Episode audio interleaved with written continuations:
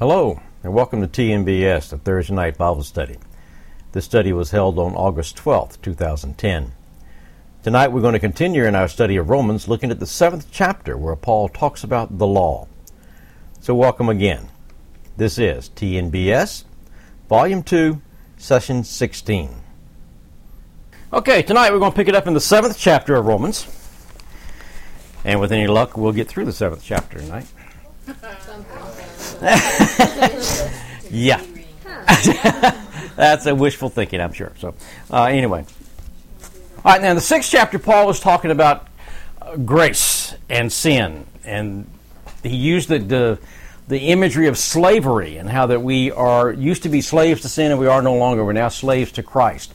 By our obedience to Christ, we're now slaves to Christ. And he used slavery, as I mentioned a couple weeks ago, because that would be something that would be familiar with the people in, at the church in Rome, since half the Roman Empire, or half of, of Rome, was supposed to be, uh, more than half was supposed to be slaves. So that was an, an imagery which they could grasp. Now, tonight, in the seventh chapter, Paul is going to go on and talk about the law and the relation of law to sin and, the, and, and, that, and how that affects us. And he's again going to use imagery which would be familiar with the folks. Now, of course, they're going to be familiar with the law. Law would be something that the, that the Jewish Christians in the church at Rome would be quite familiar with as far as the Mosaic law. But the Gentile members of the church in Rome would also be very familiar with law because of the law of Rome and all their, their particular laws which they had and the, um, the penalties for, for disobeying those laws. So the, the term law would be something they'd be quite familiar with. And he starts off in the seventh chapter using again, a familiar example of what he's trying to say. And he talks about marriage, which is obviously something that all the people would be familiar with. And that's where we pick it up in the seventh chapter. Or do you not know, brethren, for I am speaking to those who know the law, capital L being the Jews, or little l being the Gentiles. Okay? Either talking about Roman law or, or Jewish law or just law in general.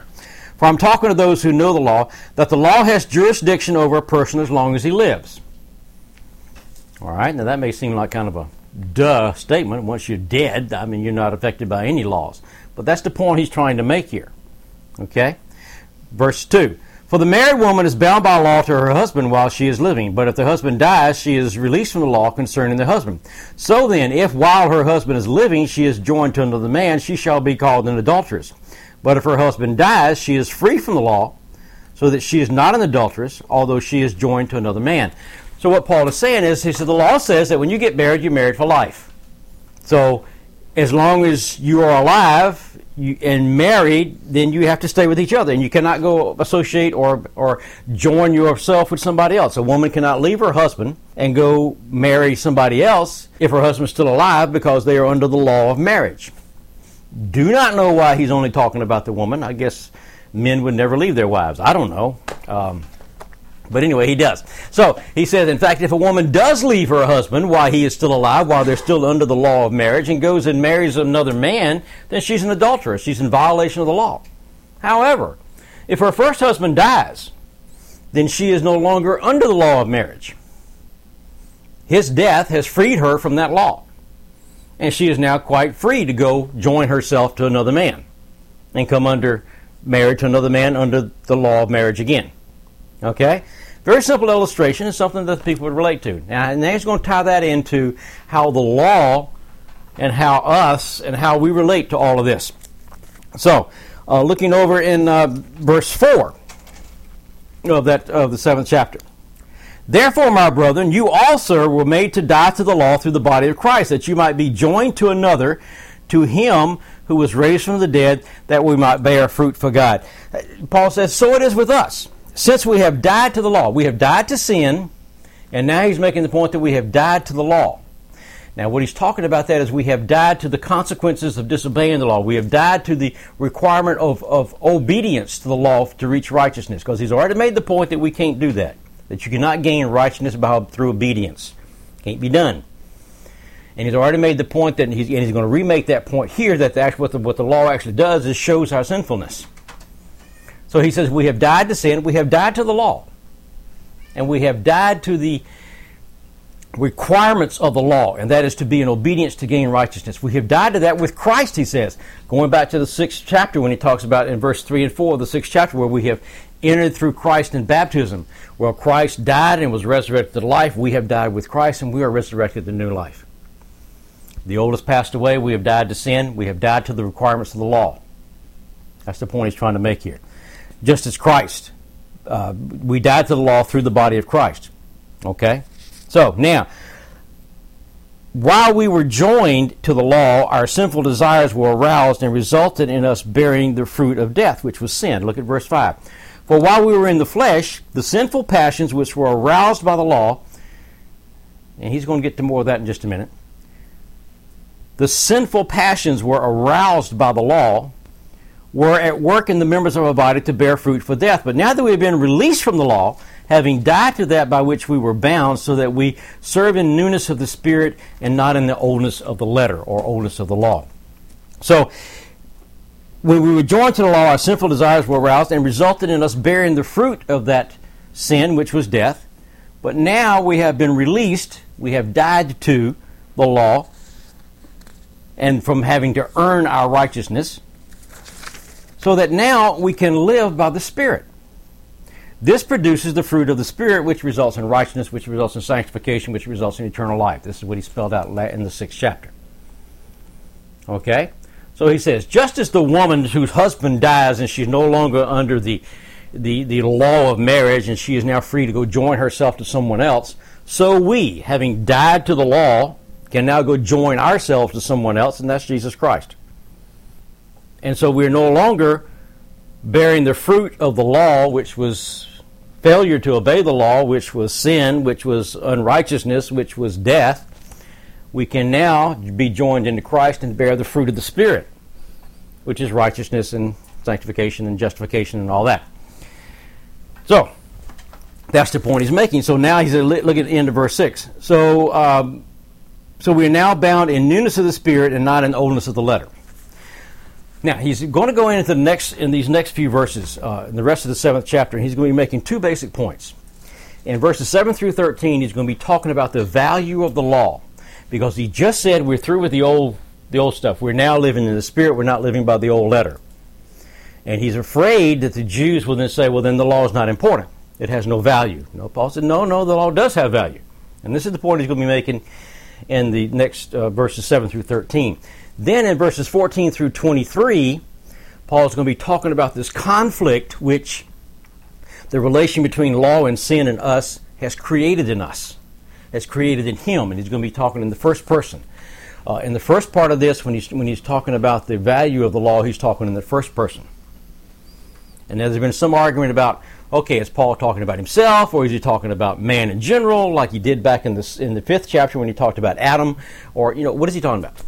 Well, I think we're just going to take it as Paul just talking about himself. There's some phrases in here which he uses, which some people say, well, not, that really doesn't sound like Paul. But I think the point he's trying to make here just comes across better when he speaks in the first person. Okay? So, now he's going to be talking about the value of the law. And he's going to talk about five values of the law. Five things that the law uh, does for us, or provides for us, or, or shows us, or reveals to us. Okay? So looking at verse 7. What shall we say then? Is the law sin? So is the law just, is it sinful? I told you we're not living by the old law, we're now living by grace, we're living by the Spirit. Does that mean the old law was sinful? And Paul said, no, no, no. May it never be. On the contrary, I would not have come to know sin except through the law. For I would not have known about coveting if the law had not said, You shall not covet. Okay? So, Although he says the first value of the law is that it identifies sin in our lives. That's one of the values of the law. It identifies sin in our life. Now, although Paul may have coveted before he came to know the law, since he's using this illustration of coveting here, he said he may have coveted before he came to the law, but now that he knows the law, that coveting is wrong because of the law. I mean, the, the law has revealed this as a sin to him. And this is basically what he said. And he's made this point previously, too, when he's talked about the law reveals sin in our lives. Now that we have the law, now that we know what God desires and what God's, if you want to call them this, rules are, and we see that we're not obeying those rules, we know that that's sin. That if you disobey them, that's sinful.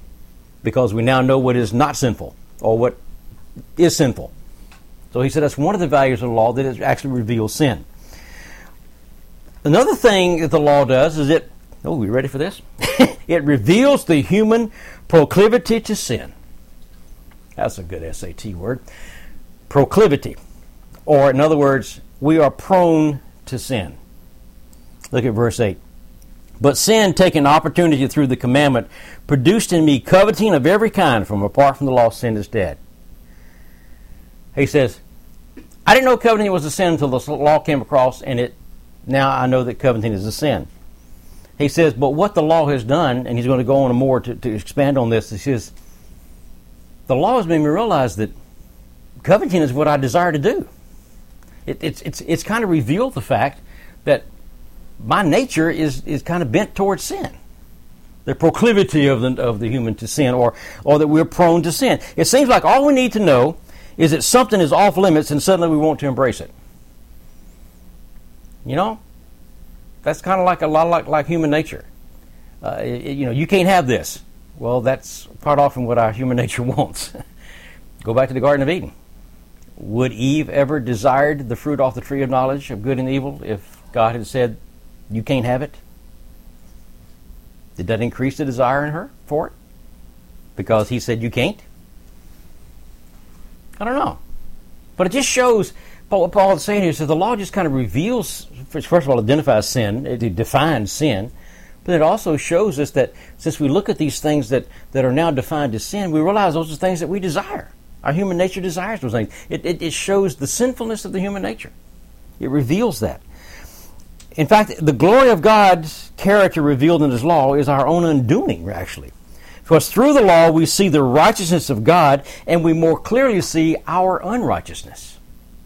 This is what the law was doing. The law reveals the righteousness of God, and then when we looked at the law and we look at the practice of our lives, we realize that's righteousness. What does the scripture say about our righteousness? Compared to it, it's filthy rags. So that's one of the advantages, that's one of the things the law does. It reveals to us our unrighteousness compared to God's righteousness. Proclivity, that means tendency toward, doesn't it? Oh, that sounds good. Our tendency towards sin is one of the things that the law does. Okay? The third value of the law is that it reveals death. Look at verses 10 and 11 but we didn't read 9, that kind of goes with 8. But let's go going back and looking at verse 8. But sin, taking opportunity through the commandment, produced in me coveting of every kind from apart the law, the, the, the law of sin is dead.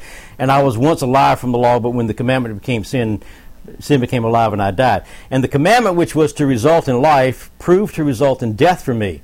For sin, taking opportunity through the commandment, deceived me, and through it, it killed me. I mean, the law was given to show us the way that we should live, the way that to life, okay?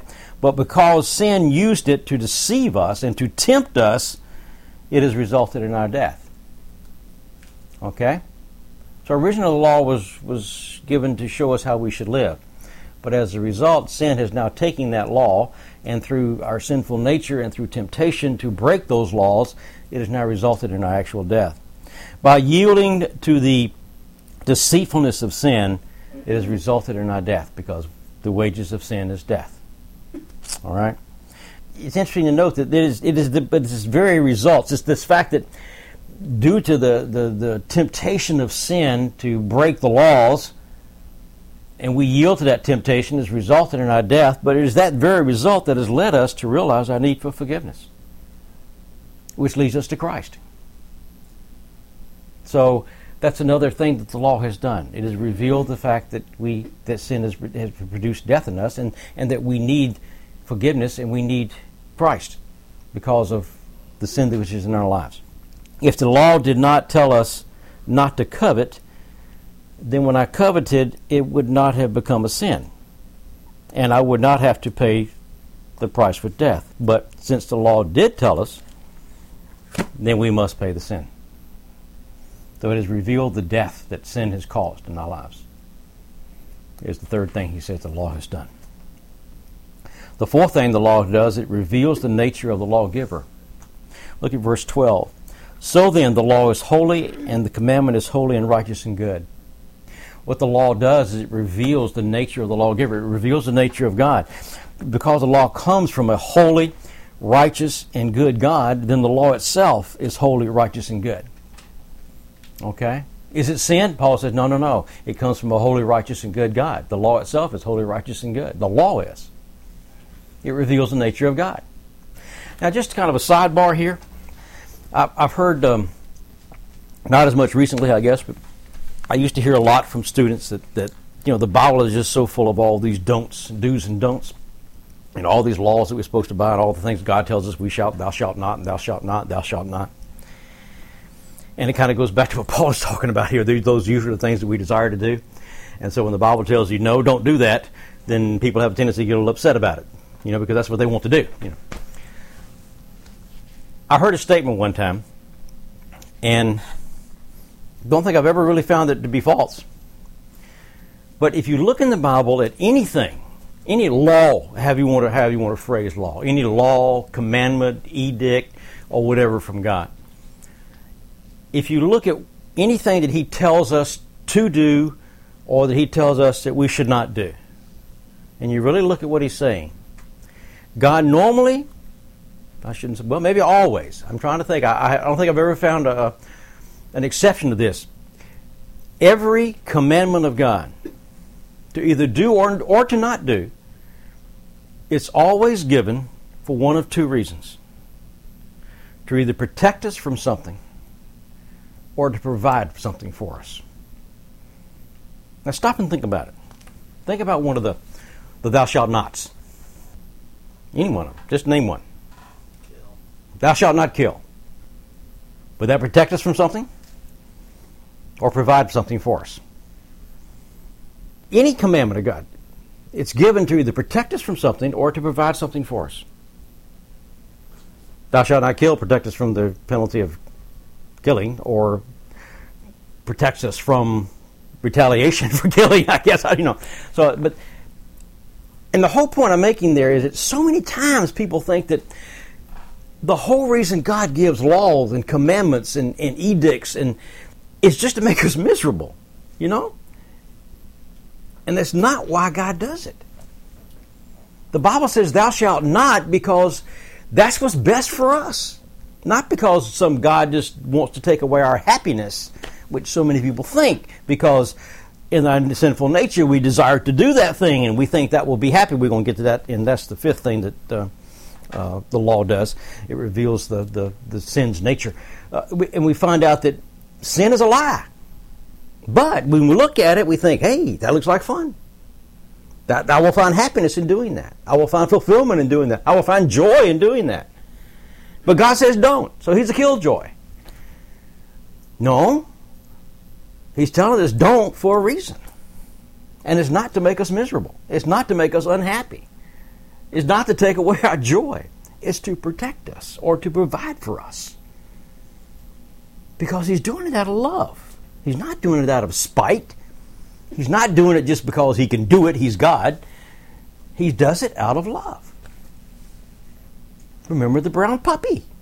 Those y'all who have been at youth camp. You know? That's why he does that. That's why he tells us, Thou shalt not. That's why he tells us, Thou shalt. It's done out of love. Okay. End of sidebar. Back to Romans. All right. Huh? I kind of like the sidebar too, David. I really do. Where am I? The law reveals the nature of the lawgiver. Okay, the fifth, the fifth one. The fifth one, the value, the fifth value of the law. Verse 13. Therefore, did that which is good become a cause of death for me? May it never be. Rather, it was sin in order that it might be shown to be sin by effecting my death through that which is good. That through the commandment, sin might become utterly sinful. Now, I told y'all, Paul has a tendency to get a little confusing at times. Paul has a tendency just to just kind of just roll these things off his tongue here. Uh, like last week, we talked about the fact. What was that verse? What was the word he used, Rob? We talked about that when we were talking um, reconciliation. He used like reconciliation like like six or eight times in three verses. You know, uh, he who was reconciled received reconciliation and was reconciled unto the reconciliation that he received through reconciliation. You know, and it can be confusing. Like I told you off the very beginning, this is Paul's treatise on theology. This is his theology. He's spelling it out for the church at Rome. and sometimes it can be a little confusing uh, when you look at the wording and the phrasing of it because we are not reading modern day English. Okay? So, anyway, what is he saying here? The fifth value of the law is that it reveals the utter sinfulness of sin. Greek word for utter there, the utter, the utter, utter, U D D E R. You get milk out of it. No, the, the utter, the utter sinfulness of sin. The Greek word is ipobolin, which if you don't pronounce it the way it's supposed to be pronounced it, and you pronounce it the way that the Latin pronunciation is, it's, it's hyperboline or hyperbole. Exactly. That's where we get the Greek word, the English word hyperbole from. In other words, it's the utterness, it's the exaggeration, it's the it's the ultimate of sin. And what Paul is saying is, is what the law does, it shows you the true nature of sin. It's what it does. It reveals the utter sinfulness of sin. It shows you the true nature of sin. It shows you that all the promises of sin are lies. For example, the promise to satisfy our desires more than last time. You have been tempted to do something because you had a desire to do it and you did it, and then you were tempted to do it again, and that desire had the kind of the, the background saying, this time it's going to be better than last time, or I will enjoy it more than last time. It's a lie. It, the law reveals the utter sinfulness of sin, uh, the, li- the lies of sin, to satisfy our desires more than before. Our actions can be kept hidden, no one will know. That's a good lie. Uh, we can gain some kind of special benefit from yielding to sin, either wisdom or knowledge or sophistication or something. That's another good lie of sin. We will gain power and prestige in exchange for cooperation. It reveals the utter sinfulness of sin because it states the righteousness of God. All of these are lies. It, the law helps reveal the true nature of sin. That's the fifth point he's making here. The hyperbole of sin. or the hypobolene as the Greeks would say. Okay, now, in these next few verses, 14 through 23, Paul's going to be talking about this battle that is waging within him. He now turns to the battle that he, that, that he constantly is fighting between the two natures the, the sin nature identified by the law and his spiritual nature. In other words, how can we be dead to sin but still do wrong? In Christ, we are free from the penalty of sin and the power of sin. But while still in the flesh, we are not free from the presence of sin and the possibilities of sin. This is the point he's making here. We have been freed from the control of sin, but not from the contest with sin. I kind of like that phrase. I read that in one of the one of the the um, commentaries I was reading. We are freed from the control of sin, but not from the contest with sin. And Paul goes through in these in these verses where more than once he talks about this fact. In our lives, as in Paul's, we're much more acquainted with the reality of sin than we are with the righteous standard of the law, basically, is what he's saying, because of our sinful natures. He talks about the consequence, this constant conflict he feels between what he knows he should do and what he does.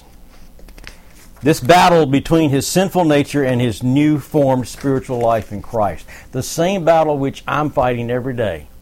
And I don't think it's anything too unique to me either. I mean, this is you know this is what you're fighting too.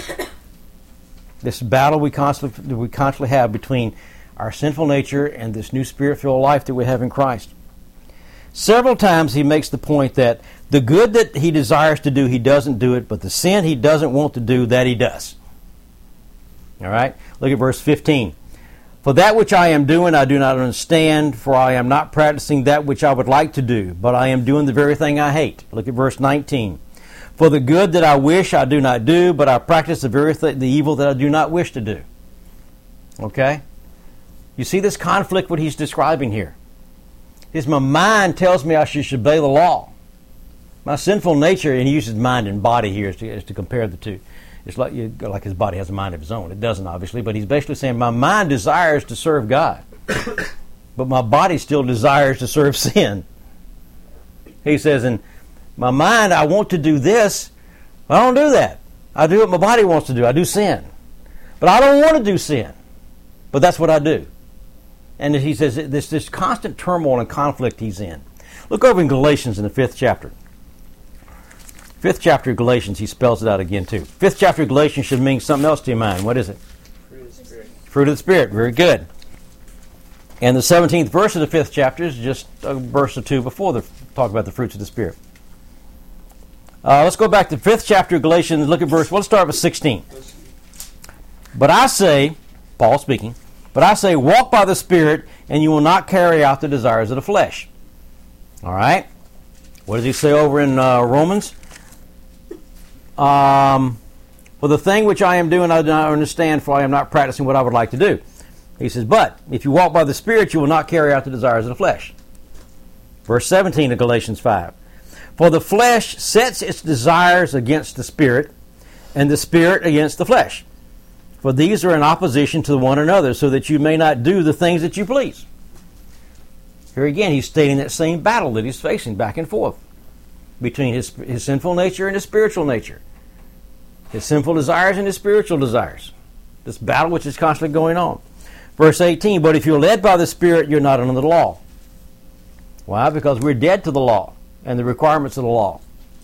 Because we're now alive in Christ. But we still have that sinful nature with us. We're still in the flesh. You know, we're not living in the Spirit. We still have flesh. And as long as we have this flesh, we're going to be in this battle between what our spirit desires to do in living in Christ and what our sinful nature desires to do, yielding to sin. And then he goes on in verse 19 through 23 and talks about the, the deeds of the flesh and the, and the fruit of the Spirit. So, this is this battle that he's in. So, Oh, wretched man that he is. Look at verse 24. The, going back to Romans now. I'm sorry. Back to Romans 7, 724. Wretched man that I am. He said, wretched. I, he says, I'm in constant turmoil here. My mind says I want to do this. My body does. You know, my I, then I yield into sin and do something else, and I say I don't want to do that. That is wrong. But yet that's what I wind up doing. Wretched man that. How in the world Paul is saying here? I cannot solve this myself. Who will set me free from this? Wretched man that I am, who will set me free from the body of this death? Verse 24 of the seventh chapter of Romans. He says, I'm battling this thing, guys. I, I, I, I'm not succeeding in this battle. Who's going to set me free? Set me free. The Greek word there is uh, rumene, rumina. To set free. You ready for this? It literally means It literally means to drag through the dirt. Okay? Um, but in, in the sense of like you're holding on to a rope and somebody is dragging you through the dirt, but the, the, that, that's the literal meaning, but the, the more figurative meaning is that, that they are pulling you away from something, out of something. They're delivering you from something. Okay, that's what that, when he talks about set be free, that's what it means. But it's kind of unique that it's not that like they have got the other end of the rope and they're running away, dragging you away from this thing. He says, Who's going to set me free? And the word he used there is, Who's going to grab the rope and pull me toward them? Is what it literally means. Who's going to drag me toward them? Drag me out of this body of sin that I'm in? Who's going to do that? Now, everywhere else, this Greek word in New Testament is just, is translated almost everywhere else as deliver. Set me free is the only place. It's only here in Romans that that is used there. Most other places it says. I think NIV even says "set me free," doesn't it? Rescue. Rescue. Okay. Rescue. Deliver. Set me free. Drag me out of this, but not just drag me out of this. Drag me toward something. Who's going to do that? And of course, he answers it in verse twenty-five. Thanks be to God through Jesus Christ our Lord. Because that's who is going to drag him free of this. That's who's going to set him free. Is the strength and the power that he has in God. Thanks be to God, who through Christ has provided the way of escape. It is by realizing excuse me, it is by relying on the strength and power of God, a power that raised Christ from the dead and conquered death forever. That power. It is by relying on that power that we can fight against the deceitfulness, the temptation of sin. That is who is going to rescue him. That is who's going to drag him toward, drag him out of this, but it's going to drag him toward Christ. God is going to do that. That's how he's going to get be conquered. That's, that's how he's going to survive this conflict that he has. The way of escape. That sound familiar? God will provide a means of escape. 1 Corinthians 10:13. No temptation has overtaken you but such as common to man. And God is faithful and will not allow you to be tempted beyond what you're able, but with the, with the temptation will provide a means of escape that you may bear up under it. It is God that's going to do this. We do this in His strength, guys. We don't do it in our own. We don't do it in our own strength. Paul could not do it on his own strength. That's what he came to realize. One of the things the law pointed out to him. Pointed out that he was sinning. It pointed out that he was sinful. His nature was sinful. He had this desire to do sinful things. He had the desire to do the things which the law said was wrong. And he could not overcome this by himself. The person that was going to free him from this conflict, this battle, to make him successful, to make him conquerors over this battle was God through Jesus Christ. That who has set him, that's who has set him free. He has died to sin, he has died to the law, he is now free in Christ. And that's the freedom we have in Christ. But it's in his strength and his power. Ephesians 6 10, 11. 12, 13, all the way through 17. Stand in His strength. His stimmy, right, Will? his stimmy, in His strength. So we have a way of escape by relying upon God and His power. We can fight against the deceitfulness and the temptations of sin. And thanks be to God. Verse 25 Thanks be to God the Greek word there is actually charis, grace, going back to God's grace. It is God's grace. Because of God's grace, we thanks be to God, who through the sacrifice of His Son Jesus, we can be forgiven, declared righteous, be justified when we yield to sin. Now, it is through Jesus Christ and His death, burial, and resurrection that we enter into this relationship with, with God. We have this new, we have a peace with God, Romans 5. We have a new position with God to where He is now our Father, we are His child through Jesus Christ. And we have available to us His power and His strength. And thanks be to God that we have that power and strength. That's how we can resist the temptations the deceitfulness of sin. Sin has taken what is good and holy and righteous, the law of God, and has perverted it into sin by tempting us to break those laws, to go against that law, to sin. And we can defeat that and fight that and resist that through the power that we have through our relationship to God Almighty through Jesus Christ. But when we do fail, when we do yield, when we do sin, when our nature, sin nature, does succeed, when we do the things that we don't want to do, then because of our relationship to God through Jesus Christ, because that we have been buried with Christ in baptism, to the sin and the consequences of sin, and to the law and the requirements of the law, we can now rise to walk in newness of life we have been justified by God, declared not guilty. We have been made righteous by God, and we are forgiven. We have His power to fight the temptation of sin. We have His charis, His grace, that forgives us when we fail, then give in to sin. By faith in Christ. This is what Paul is talking about and actually probably remember the original scriptures didn't have chapter divisions. You probably should just read right on in chapter 8. Because at this point, Paul has talked about, "Oh wretched man that I am, who's going to who's going to drag me away from this?" And then he says, "Then therefore there is therefore no condemnation for those who are in Christ Jesus."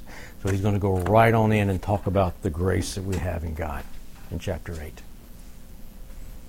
We'll pick that up next time. Pray with me, Father God. God, I just thank you. I just thank you, thank you, thank you, Father, for the wonder, for the for the indescribable relationship that we have because of Christ. Father, I thank you that we're no longer under the penalty of the law. We don't have to earn our righteousness. We don't have to earn your love. We don't have to earn your grace because, Father, we couldn't do it. We just could not do it. I thank you, Father, that because of your love and by your grace, we have, through Christ and our faith in Him, this relationship that we can call upon your power to fight off temptation. And we can call upon your grace for forgiveness. Father, thank you that you will not allow us to be tempted beyond what we can resist with you. But oh, God, thank you that you forgive us when we yield. Father, help us to live in the power and the strength of our God and to walk yielding to the Spirit, not to our flesh.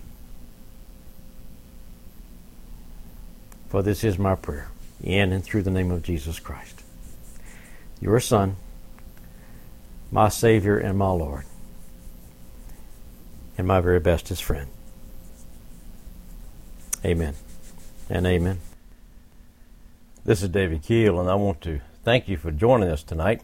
And as always, if you do ever have any questions or comments or suggestions for the study, please send me an email. My address is davidlkeel at gmail.com. So I hope you'll be able to join us next week when we start our study in the eighth chapter of Romans. Till then, as always, I'll be praying for you and praying that we both may be able to walk in the strength and the power of the Spirit. God bless.